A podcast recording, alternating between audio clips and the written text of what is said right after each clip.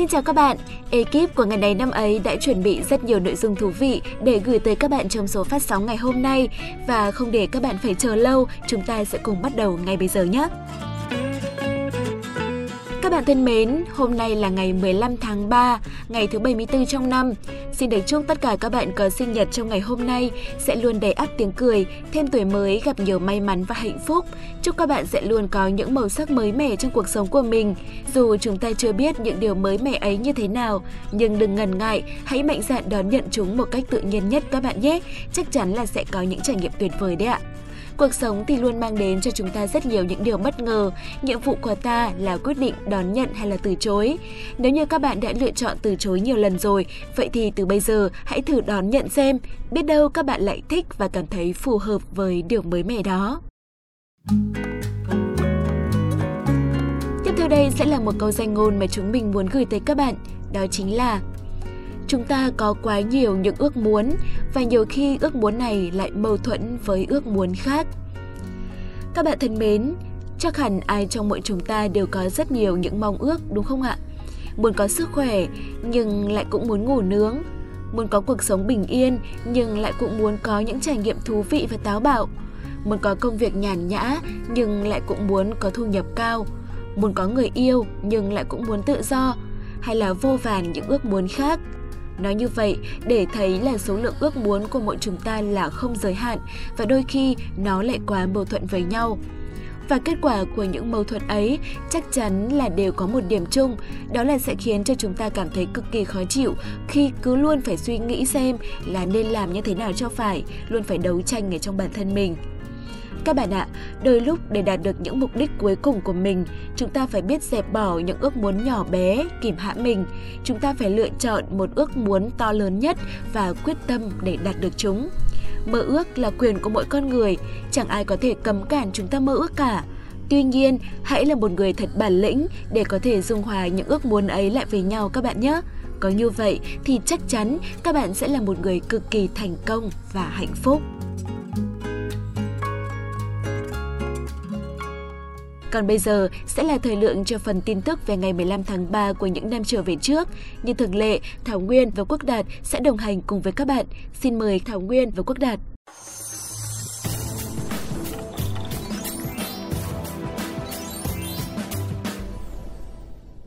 Xin chào các bạn thính giả thân mến của chuyên mục Ngày này năm ấy.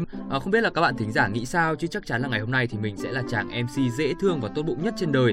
Đương nhiên là chí ít là trong trái tim của Thảo Nguyên các bạn ạ. Này, cái này đâu có trong hợp đồng đâu. Ông đưa đón tôi hôm nay tôi mời một chầu trà sữa là quá đủ rồi, còn bắt thừa nhận cái điều dối trá này nữa à? Thế rốt cuộc là bà có chịu thừa nhận không để tôi còn biết đây, hay là lát nữa yên sau lại thừa một chỗ? Ê, làm gì mà nóng tính thế nhở? Thôi được rồi. Xin chào các bạn thính giả thân mến, mình là Thảo Nguyên tội nghiệp đây ạ. Và hôm nay mình rất vui khi được đồng hành cùng với người bạn dẫn dễ thương và tốt bụng nhất trên đời, Quốc Đạt. Đấy, thế có phải nhẹ nhàng tình cảm không? Lát ta lại đèo nhau bon bon trên đường. Còn bây giờ thì có lẽ là không nên làm mất thêm thời gian của các bạn thính giả. Chúng ta hãy mau bắt đầu ngay chương trình thôi Thảo Nguyên ơi. Có mà muốn nhanh để đi uống trà sữa thì có. Này, Nguyên thầm thì cái gì nha, Đạt không nghe được rõ đâu đấy nhá. À, có gì đâu, Nguyên nói là trước khi bắt đầu chương trình thì chúng ta hãy cùng điểm qua những sự kiện chính sẽ có trong chuyên mục ngày hôm nay. Ở trong nước, hôm nay là ngày liên quan tới hai nhân vật vô cùng nổi tiếng và tài năng trong làng nhạc Việt. Ngày sinh của nữ ca sĩ Hồng Nhung và đồng thời là ngày mất của nhạc sĩ Thanh Tùng. Còn trên thế giới, hôm nay là ngày sinh của Alexander de Rhodes, người đã góp công lớn hình thành chữ quốc ngữ của Việt Nam. Bây giờ, xin mời các bạn cùng tới với những thông tin chi tiết. Các bạn thính giả thân mến, hôm nay 15 tháng 3 là ngày sinh của Nguyễn Thị Định, nữ tướng đầu tiên của Quân đội Nhân dân Việt Nam. Bà sinh năm 1920 tại xã Lương Hòa, huyện Rống Chôm, tỉnh Bến Tre. Ngay từ năm 1936, được sự dìu dắt của người anh ruột là Nguyễn Văn Trần, bà tham gia phong trào Đông Dương Đại hội như đi liên lạc, giải truyền đơn, vận động bà con chống sự áp bức, bóc lột, cường hào ở địa phương. Tới năm 1938 thì bà được kết nạp vào Đảng Cộng sản Đông Dương. Tháng 8 năm 1945, bà tham gia khởi nghĩa giành chính quyền ở Bến Tre và tới 1954 thì phong trào kháng chiến của nhân dân Bến Tre cùng với cả nước đã giành được thắng lợi. Tháng 11 năm 1959, bà làm Phó Bí thư Tỉnh ủy Bến Tre. Sau đó, bà nhận nhiệm vụ về khu ủy Trung Nam Bộ, khu 8 cũ, dự hội nghị tiếp thu nghị quyết 15 của Ban chấp hành Trung ương Đảng. đầu năm 1960, bà là một trong những người lãnh đạo đồng khởi Bến Tre và là người chỉ đạo trực tiếp của cuộc đồng khởi đợt 1 ngày 17 tháng 1 năm 1960 ở 3 điểm xã Định Thủy, Bình Khánh và Phước Hiệp thuộc huyện Mỏ Cày Nam hiện nay Thắng Lợi, mở đầu cho phong trào đồng khởi trong tỉnh và toàn miền Nam sau này. Sau cuộc đồng khởi tại Bến Tre, bà làm bí thư tỉnh ủy và chủ tịch Mặt trận Giải phóng tỉnh Bến Tre. Năm 1964, trong Đại hội Dân tộc Giải phóng miền Nam lần thứ nhất, bà được bầu làm ủy viên chủ tịch Đoàn ủy Ban Trung ương Mặt trận. Năm 1965, bà giữ chức Phó Tư lệnh Quân Giải phóng miền Nam. Tại Đại hội Phụ nữ toàn miền Nam, bà làm hội trưởng Hội Liên hiệp Phụ nữ Giải phóng miền Nam. Năm 1974, bà được phong quân hàm Thiếu tướng Quân đội Nhân dân Việt Nam. Sau ngày miền Nam hoàn toàn giải phóng sau năm 1975, bà giữ nhiều chức vụ quan trọng của Đảng và Nhà nước. Ngày 26 tháng 8 năm 1992, bà từ trần tại thành phố Hồ Chí Minh, hưởng thọ 72 tuổi. Sau đây thì xin mời các bạn sẽ cùng chuyển sang sự kiện trong nước tiếp theo. Các bạn thính giả thân mến, 15 tháng 3 hôm nay là một ngày buồn với nền âm nhạc Việt Nam khi phải chia tay với một nhạc sĩ vô cùng tài năng, ông là Nguyễn Thanh Tùng.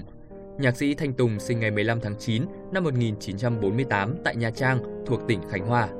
Từ năm 1971 đến năm 1975, Thanh Tùng là chỉ huy dàn nhạc Đài Tiếng nói Việt Nam 2. Sau 1975, Thanh Tùng về sống tại thành phố Hồ Chí Minh và là người có công xây dựng dàn nhạc nhẹ Đài Truyền hình thành phố Hồ Chí Minh và khai sinh nhóm hợp ca Những làn sóng nhỏ. Ông còn chỉ huy hợp xướng và chỉ đạo nghệ thuật Đoàn ca múa Bông Sen. Thanh Tùng cũng là người đầu tiên đưa nhạc nhẹ chuyển soạn các ca khúc thành nhạc không lời như Con kênh xanh xanh của Ngô Huỳnh, Cánh chim báo tin vui của Đàm Thanh.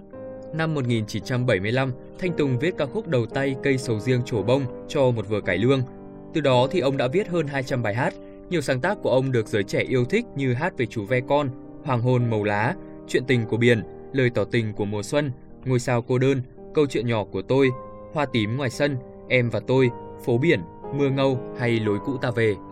Vào năm 2008, ông không còn đi lại được sau một trận tai biến bất ngờ. Ông còn bị liệt bên phải, mất khả năng nói, bị tiểu đường và thận.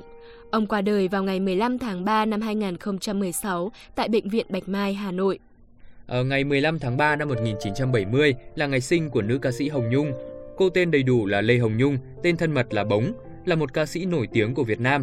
Cô là danh ca nhạc nhẹ hàng đầu của âm nhạc Việt Nam đương đại, từng giành được 6 đề cử cho giải Cống hiến, có công lớn trong việc đổi mới thành công nhạc Trịnh và nền âm nhạc nước nhà từ những năm đầu thập niên 90. Qua âm nhạc, cô đã truyền được nguồn cảm hứng lớn đến những thế hệ ca sĩ sau này như Mỹ Tâm, Hà Anh Tuấn, Vũ Cát Tường, Phạm Hà Linh. Hồng Nhung là một nghệ sĩ có sức ảnh hưởng rộng rãi và được báo chí Việt Nam coi là một trong 4 diva của Hà Nội. Hồng Nhung được công chúng biết đến khi tuổi đời còn rất trẻ, gây ấn tượng với một giọng hát đầy nội lực mà trong trẻo, tinh tế, sáng và vang bậc nhất. Cô chịu ảnh hưởng lớn từ Whitney Houston và Sinead O'Connor.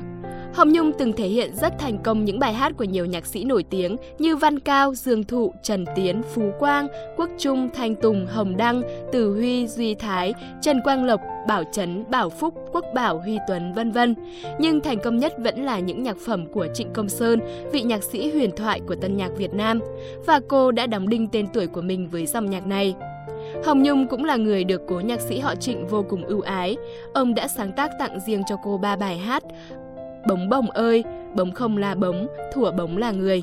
Thanh Lam và cô còn được biết đến là hai ca sĩ đầu tiên đi tiên phong trong việc đặt nền móng cho việc tổ chức live show riêng và tạo phong cách hát nhạc nhẹ mới ở Việt Nam, xóa bỏ định kiến thành công, khiến cho cả người miền Nam khi đó tiếp nhận nghe nhạc miền Bắc, mở đường cho sự giao thoa âm nhạc của hai miền như ngày nay.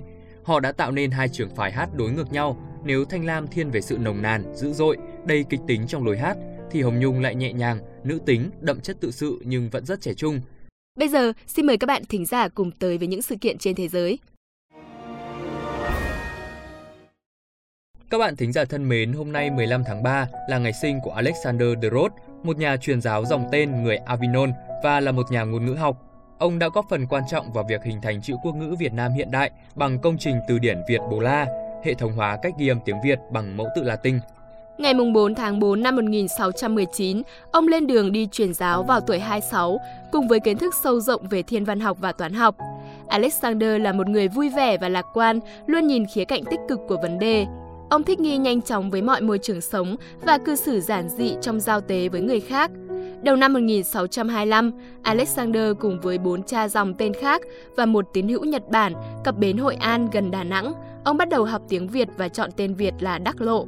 Từ đó thì Việt Nam đã trở thành quê hương thứ hai của Alexander de Rhodes, nhưng cuộc đời truyền giáo của ông ở đây rất bấp bênh và trôi nổi. Trong vòng 20 năm, ông bị trục xuất đến 6 lần, nhưng sau cả 6 lần ấy, ông đều tìm cách trở lại Việt Nam khi có cơ hội cho phép. Ông đến truyền giáo ở Đàng Trong vào năm 1625 dưới thời chúa Nguyễn Phúc Nguyên và ở Đàng Ngoài vào năm 1626 dưới thời chúa Trịnh Tráng. Ông mất ngày 5 tháng 11 năm 1660 ở Ifasan, Ba Tư, 15 năm sau lần cuối cùng bị trục xuất khỏi Việt Nam. Các bạn thân mến, và trên đây thì cũng là sự kiện cuối cùng của chuyên mục Ngày này năm ấy hôm nay. Rất cảm ơn các bạn thính giả đã lắng nghe và ủng hộ. Hy vọng rằng trong những phút vừa qua thì chúng mình đã đem tới cho các bạn thính giả những phút giây thư giãn và cũng không kém phần bổ ích. Còn bây giờ thì cô Đạt và Thảo Nguyên xin chào và hẹn gặp lại.